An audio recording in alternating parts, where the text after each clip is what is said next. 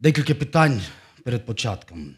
Підкажіть, будь ласка, як часто ви спостерігаєте за людьми? Кожен день. Ще є версії? А що ви шукаєте, коли спостерігаєте за людьми? Косяки? Ще? Недоліки? Це теж косяки. Добре, ще. Активніше. Таланти. Позитив. Чому можна навчитися? А які реакції зазвичай у вас виникають, коли ви спостерігаєте і щось бачите? Позитивне, негативне? Які? Ну, які є реакції? Ну, більш конкретніше. Натхнення. Дивлюся, вау, надихаюся. Ще? Злість. Хто-то. Як? Роздратованість. Я з вами вивчу українську мову. Радість. Людям властиво спостерігати. Це наша природа. Ми дивимось друг за другом. Один за одним. Іноді, спостерігаючи, ми підбадьорюємо один одного, надихаємо, хвалимо, дякуємо, висловлюємо захоплення. Іноді навпаки. Ми критикуємо, висловлюємо стурбованість, обурення, невдоволення, закид. Як ви думаєте, якщо би дивитись на учнів Христа у Гефсиманському саду, які вони мають переживання? Якщо подивитись на Петра, які він має переживання? Можливо, розмірковуючи про події, що відбулися в житті учнів Христа, про які ми сьогодні будемо читати, ми будемо мати бажання висловити своє обурення, нерозуміння і критику. Наприклад, ну як вони могли так діяти? Ну це ж зрада. Не цьому вчив Христос. Що можна мати загального, спільного з цим, з цим чоловіком, з цією людиною? Погляд, наповнений надією. Погляд надії у погляді Христа. А де ми зустрічаємось з поглядом Христа? В історії з учнями. Ми зараз одразу вспомнимо цю історію, навірно. З Христа, який, коли він побачив Іоанна, так, ще? Колись, коли подивився на Петра. Да, ця історія буде сьогодні. Зустріч Христа і Петра поглядом. Я не буду багато говорити про помилки учнів. Якщо і згадувати їх, то тільки як застереження від власної нерозумності. Нам також варто взяти до уваги, що євангелисти говорять про цю неприємну подію, не смакуючи її, дуже тактовно і небагато. Добре. Луки, двадцять друга глава, з тридцять першого вірша. «Сказав же Господь: Симоне, Симоне, ось сатана випросив вас, щоб пересіяти, як пшеницю. Я ж благав за тебе, щоб не забракло тобі віри. І ти, коли не вернешся, зміцни своїх братів». Той відказав йому: «Господи, з тобою я готовий йти і до в'язниці, і на смерть». Ісус же мовив: «Кажу тобі, Петре, не заспіває півень сьогодні, як ти тричі зречешся мене, стверджуючи, що не знаєш мене». І далі п'ятдесят четвертий і шістдесят другий вірш. По шістдесят другий. Вони ж схопили його, повели і привели у двір пересвященника. А Петро йшов слідом на віддалі, коли розклали вогонь серед двору і разом сиділи. Петро сидів серед них. Коли він сидів при світлі, помітила його якась служниця і, оглянувши на нього, сказала: «І цей був з ним». Він же відрікся, кажучи: «Жінко, я не знаю його». Невдовзі другий, побачивши його, сказав: «І ти один з них». Петро ж сказав: «Чоловіче, я ні». Минула приблизно одна година, і ще якийсь твердив, кажучи: «Справді, і цей був з ним, бо він галілеєць». Та Петро промовив: «Чоловіче, не знаю, про що ти говориш». І тут же, як він говорив, заспівав півень. Обернувшись, Господь поглянув на Петра, і Петро згадав слова Господа, коли він йому сказав: «Перше, ніж півень сьогодні заспіває, відречешся від мене тричі». І, війшовши геть, він гірко заплакав. Швидше, швидше за все, кожен з нас грішить. Всі ми сумуємо за нашу недосконалість, всі бажаємо встати після падіння, а не лежати в гріховному бруді. Нема рації пояснювати, наскільки важким і жахливим потрясінням було зречення Петра для нього самого. Юда не впорався з цими муками, коли зрадив Христа. Петруш допоміг упоратися з руйнівним розпачем погляд Ісуса Христа. Про що говорив цей погляд Христа? Перше. Погляд Христа висловлював його всезнання. Я бачу все, я бачу, чим ти зайнятий кожну мить. Це погляд, наповнений надією. Для нас це визов. Він бачить все. Кожну нашу мить. Під час зречення Петра Ісус стояв далеко і був звернений до свого учня спиною. Його допитували, з нього сміялася пересвященницька варта. У такій ситуації не почуєш, про що говорять люди в іншому кінці двора. Однак Ісус почув слова зречення Петра і звернув на них увагу. Будучи опльованим і побитим, Христос залишається всезнаючим Богом. В мене є молодший син Тимофій. І це дуже гарний приклад дивитись, як ми, люди, поступаємо, коли йому було два роки. Може, трошки менше. Він пішов десь до кухні, і я почув, як щось, цукерки почали шурудити.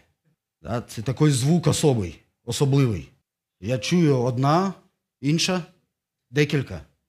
Я вже бачу, як він її їсть, хоча я ще десь далеко, в іншій кімнаті. Я вийшов на кухню, і він стоїть спиною, але почув мої кроки, і поворачуюсь, повертаюсь, він зробив так. І в нього такі великі глаза оказались. Він дивиться на мене, але я все бачу. Я бачу, що у нього у роті і що у нього за спиною. Коли я його запитав: «Що ти тут робиш?» Ми не вчили його обманювати. Але він сказав: «Нічого». І всі зуби у нього в шоколаді. Я говорю: «А що за, за, за спиною?» Він відпускає цукерку і каже: «Нічого». А я все бачу. Да, цукерка дзин. Точно так же і Бог. Він бачить, навіть коли ми щось ховаємо. І це для нас надія. Це не біда, це надія. Підкажіть мені, де ми знаходимо в Писанні, що Бог знає все? які міста Писання говорять нам про Бог знає все. Ну, хоч одне. Як? В псалмах ти знаєш все. Да, дуже, дуже багато Давид пише, що Бог знає все. Очі Господа. По-русски знаю, по-українськи не знаю. В общем, видять все, наблюдають над всім містом. Бог е, говорить до Ізраїля. В книгі Єзекіїля. Так говорить Господь. Так ви сказали, дому Ізраїля. І я знаю задуми вашого духу. Бог казав цареві асирійському. Друге царство. Сидіння твоє і твій вихід і вхід. Твій я знаю. І твоє проти мене обурення. Бог говорить до відступників. Я знаю їхні діла та їхній задум. Приходжу зібрати всі народи та язики, і вони прийдуть і побачать мою славу. В Ісаї. До євреїв, четверта, четверта глава, тринадцятий вірш. І немає створіння, яке б сховалося від нього, але все оголене і відкрите перед його очима. Йому дамо звіт. Ця думка про всезнання Бога повинна протверезити і зберегти нас від падіння у спокусу. Дивлячись на Петра, Господь своїм поглядом показав, що він продовжує залишатися Господом, який бачить усі провини людини. І це для нас погляд надії. Друге. Погляд Христа висловлював мовчазний докор. Чому самовпевненості у твоєму житті дуже багато? Петро, чому ти дуже самовпевнений? Ми не маємо права думати, що наш гріх особливо не турбує Господа. Що він не драматизує ситуацію, тільки тим і займається, що легко нас прощає.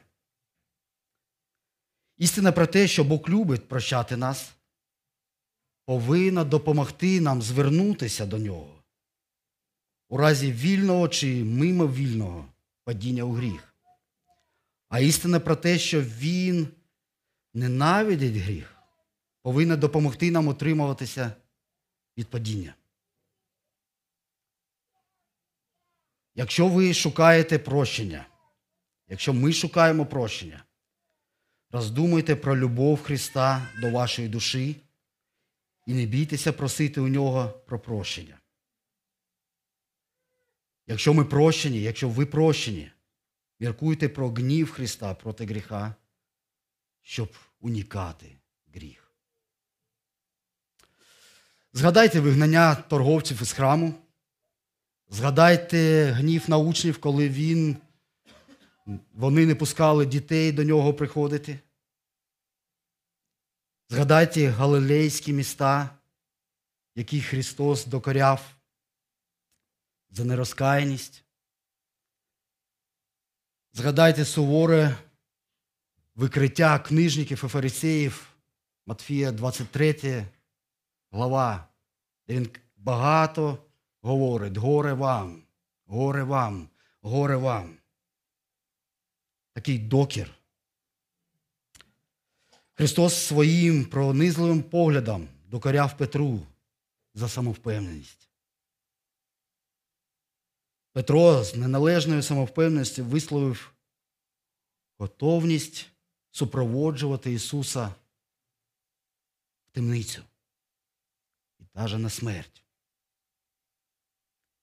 Але він змушений був почути слова Христа: перш ніж настане світанок, перш ніж заспіває півень, ти тричі зустрічешся мене.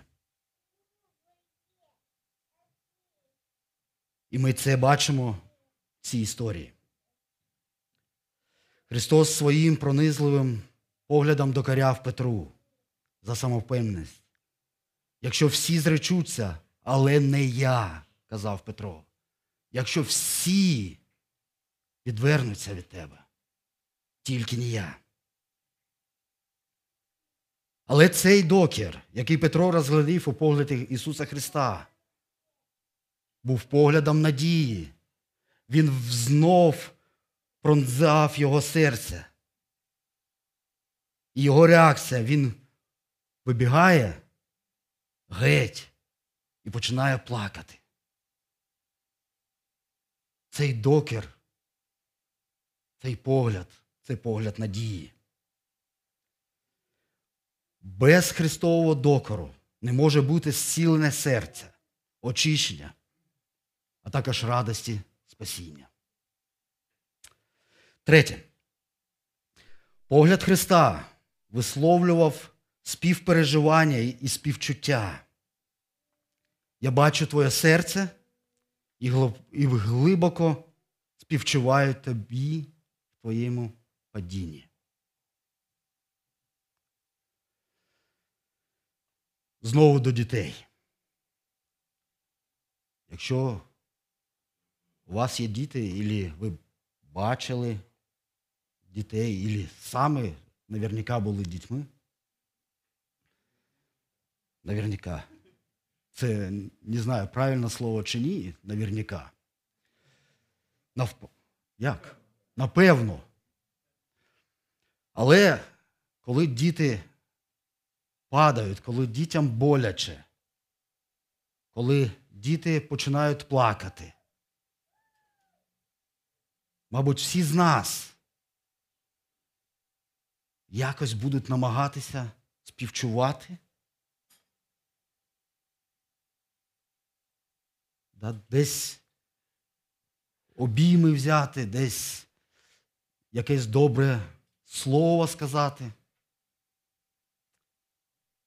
Сльози Петра, ридання Петра, людини, який був не боязкого десятка, такий справжній воїн.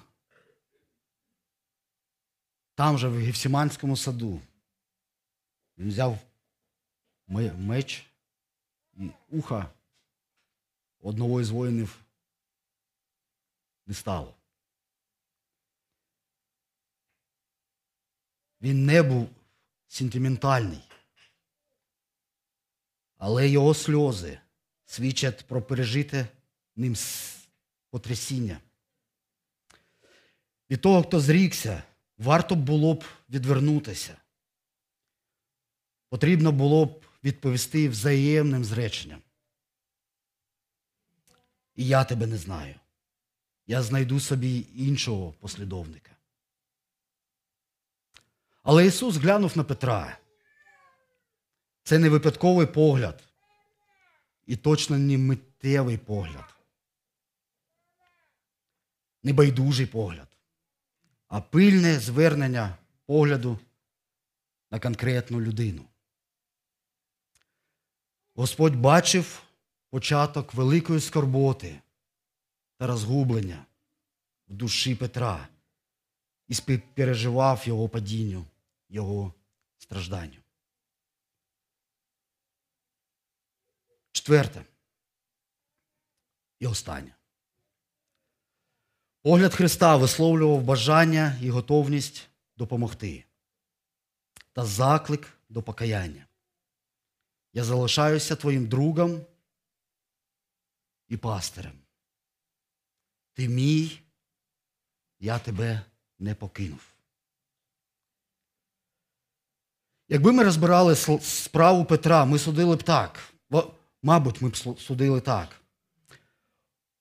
Можна зрозуміти зречення тих, кого по звірячому катували. Майже, може бути, щодня. Але тут не було ні тортур, ні погроз розправи, а Петро зрікся. Мабуть, любов Христа до, любов Петра до Христа була підробленою? Може, вона була не, не щира, його віра. Яка вона в цій ситуації?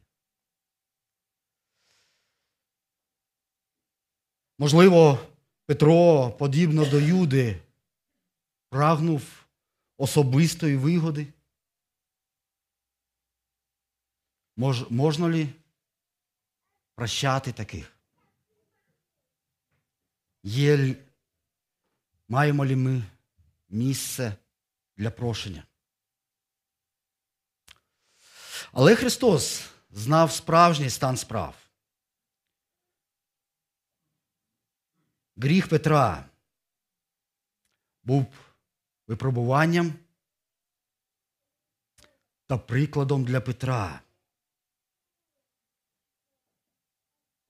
Випробуванням його, Христа, пасторського серця.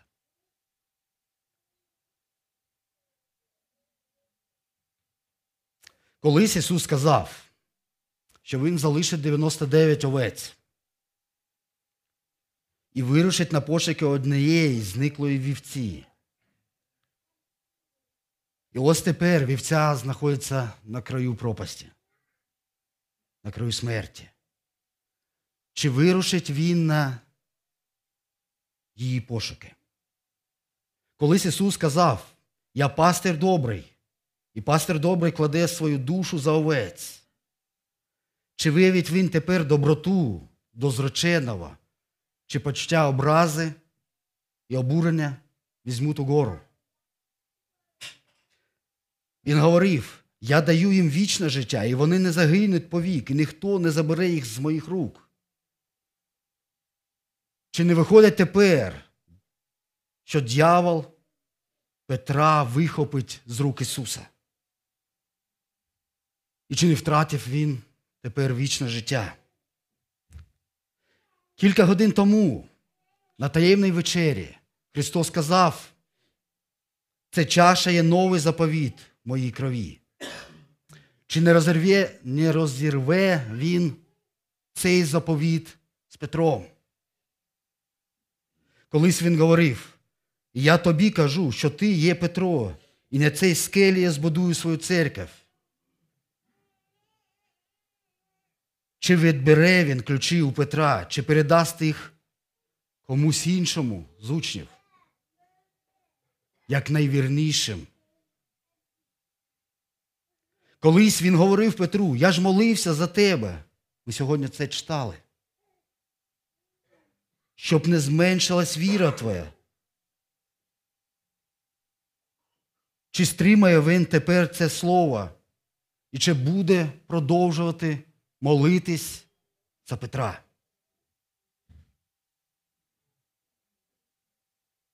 Спасіння, служіння, становище Петра ґрунтувалося не на його рішучості, рішучості. Ця українська мова ще складно дається. Я вже втомився.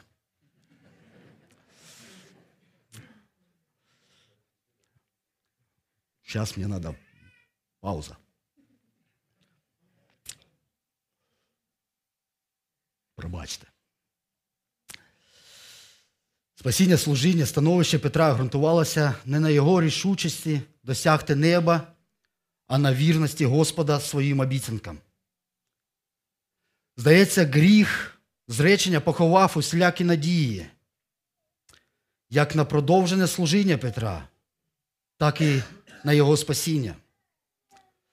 Але на захист заступається добрий пастир Христос і своїм пронизливим поглядом каже Петру, я продовжую бути твоїм пастирем, я продовжую бути твоїм вчителем, я продовжую бути твоїм другом.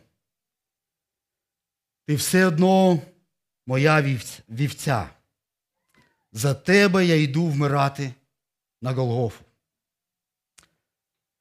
Наша впевненість у спасінні ґрунтується не на наших можливостях,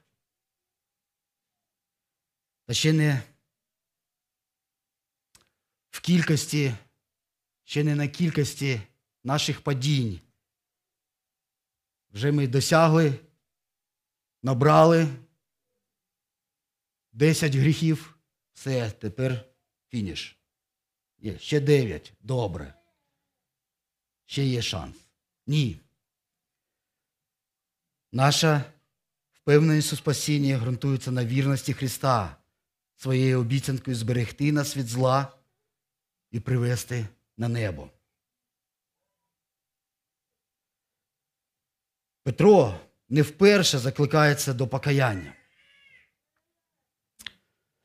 Він пам'ятав той день, коли намагався м'яко суперечити Христу. Ти даремно наказуєш закинути сітки для лову.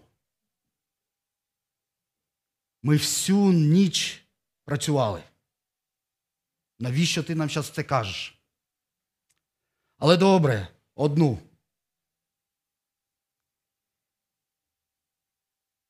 І коли він побачив безліч спійманої риби, він жахнувся, кого я намагався вчити, з ким я сперечаюсь.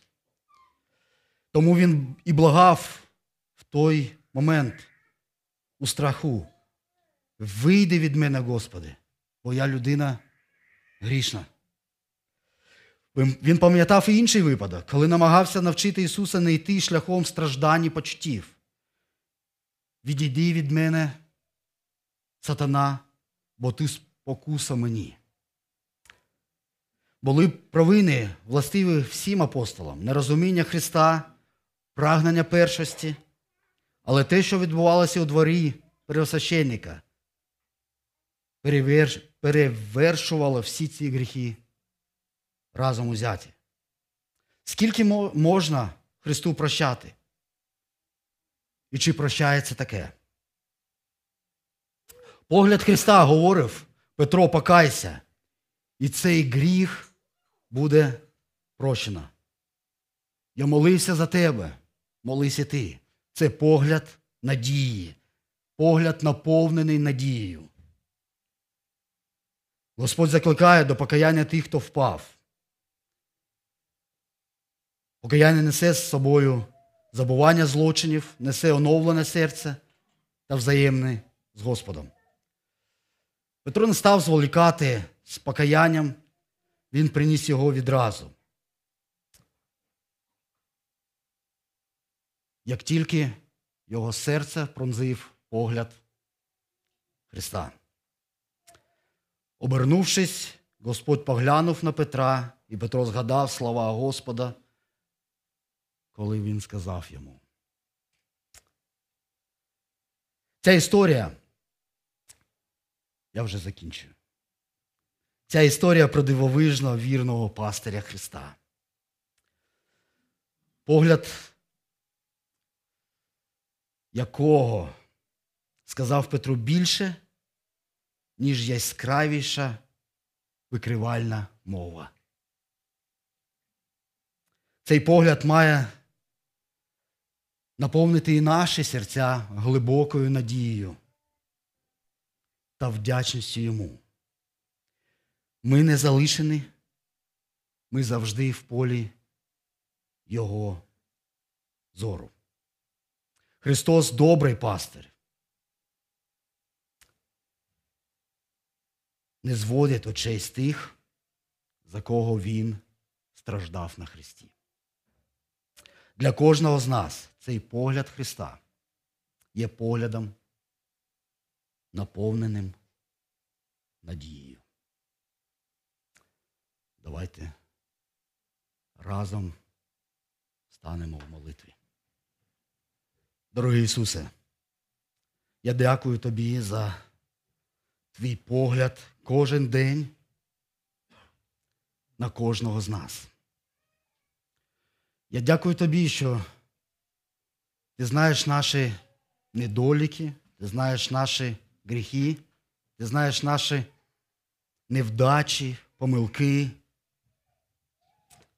Ти знаєш наші падіння. Ти знаєш, як часто ми відвертаємось, відвертаємо свій погляд від Тебе.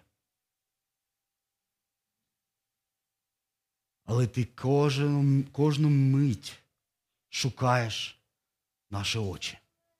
Шукаєш зустрітися з нами поглядом. Бо твій погляд є погляд надії для нас. Ми дякуємо тобі за цей погляд. Просимо, Господи, щоб ти кожного дня дивився на нас і вказував нам на наші звершення, подбадьорював нас, давав утіху для наших сердець. Десь показував наші недоліки, наші гріхи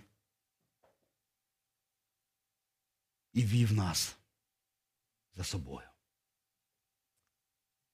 Дякую тобі за те, що ти був на хресті і віддав своє життя для того, щоб ми мали життя і надію. Амінь.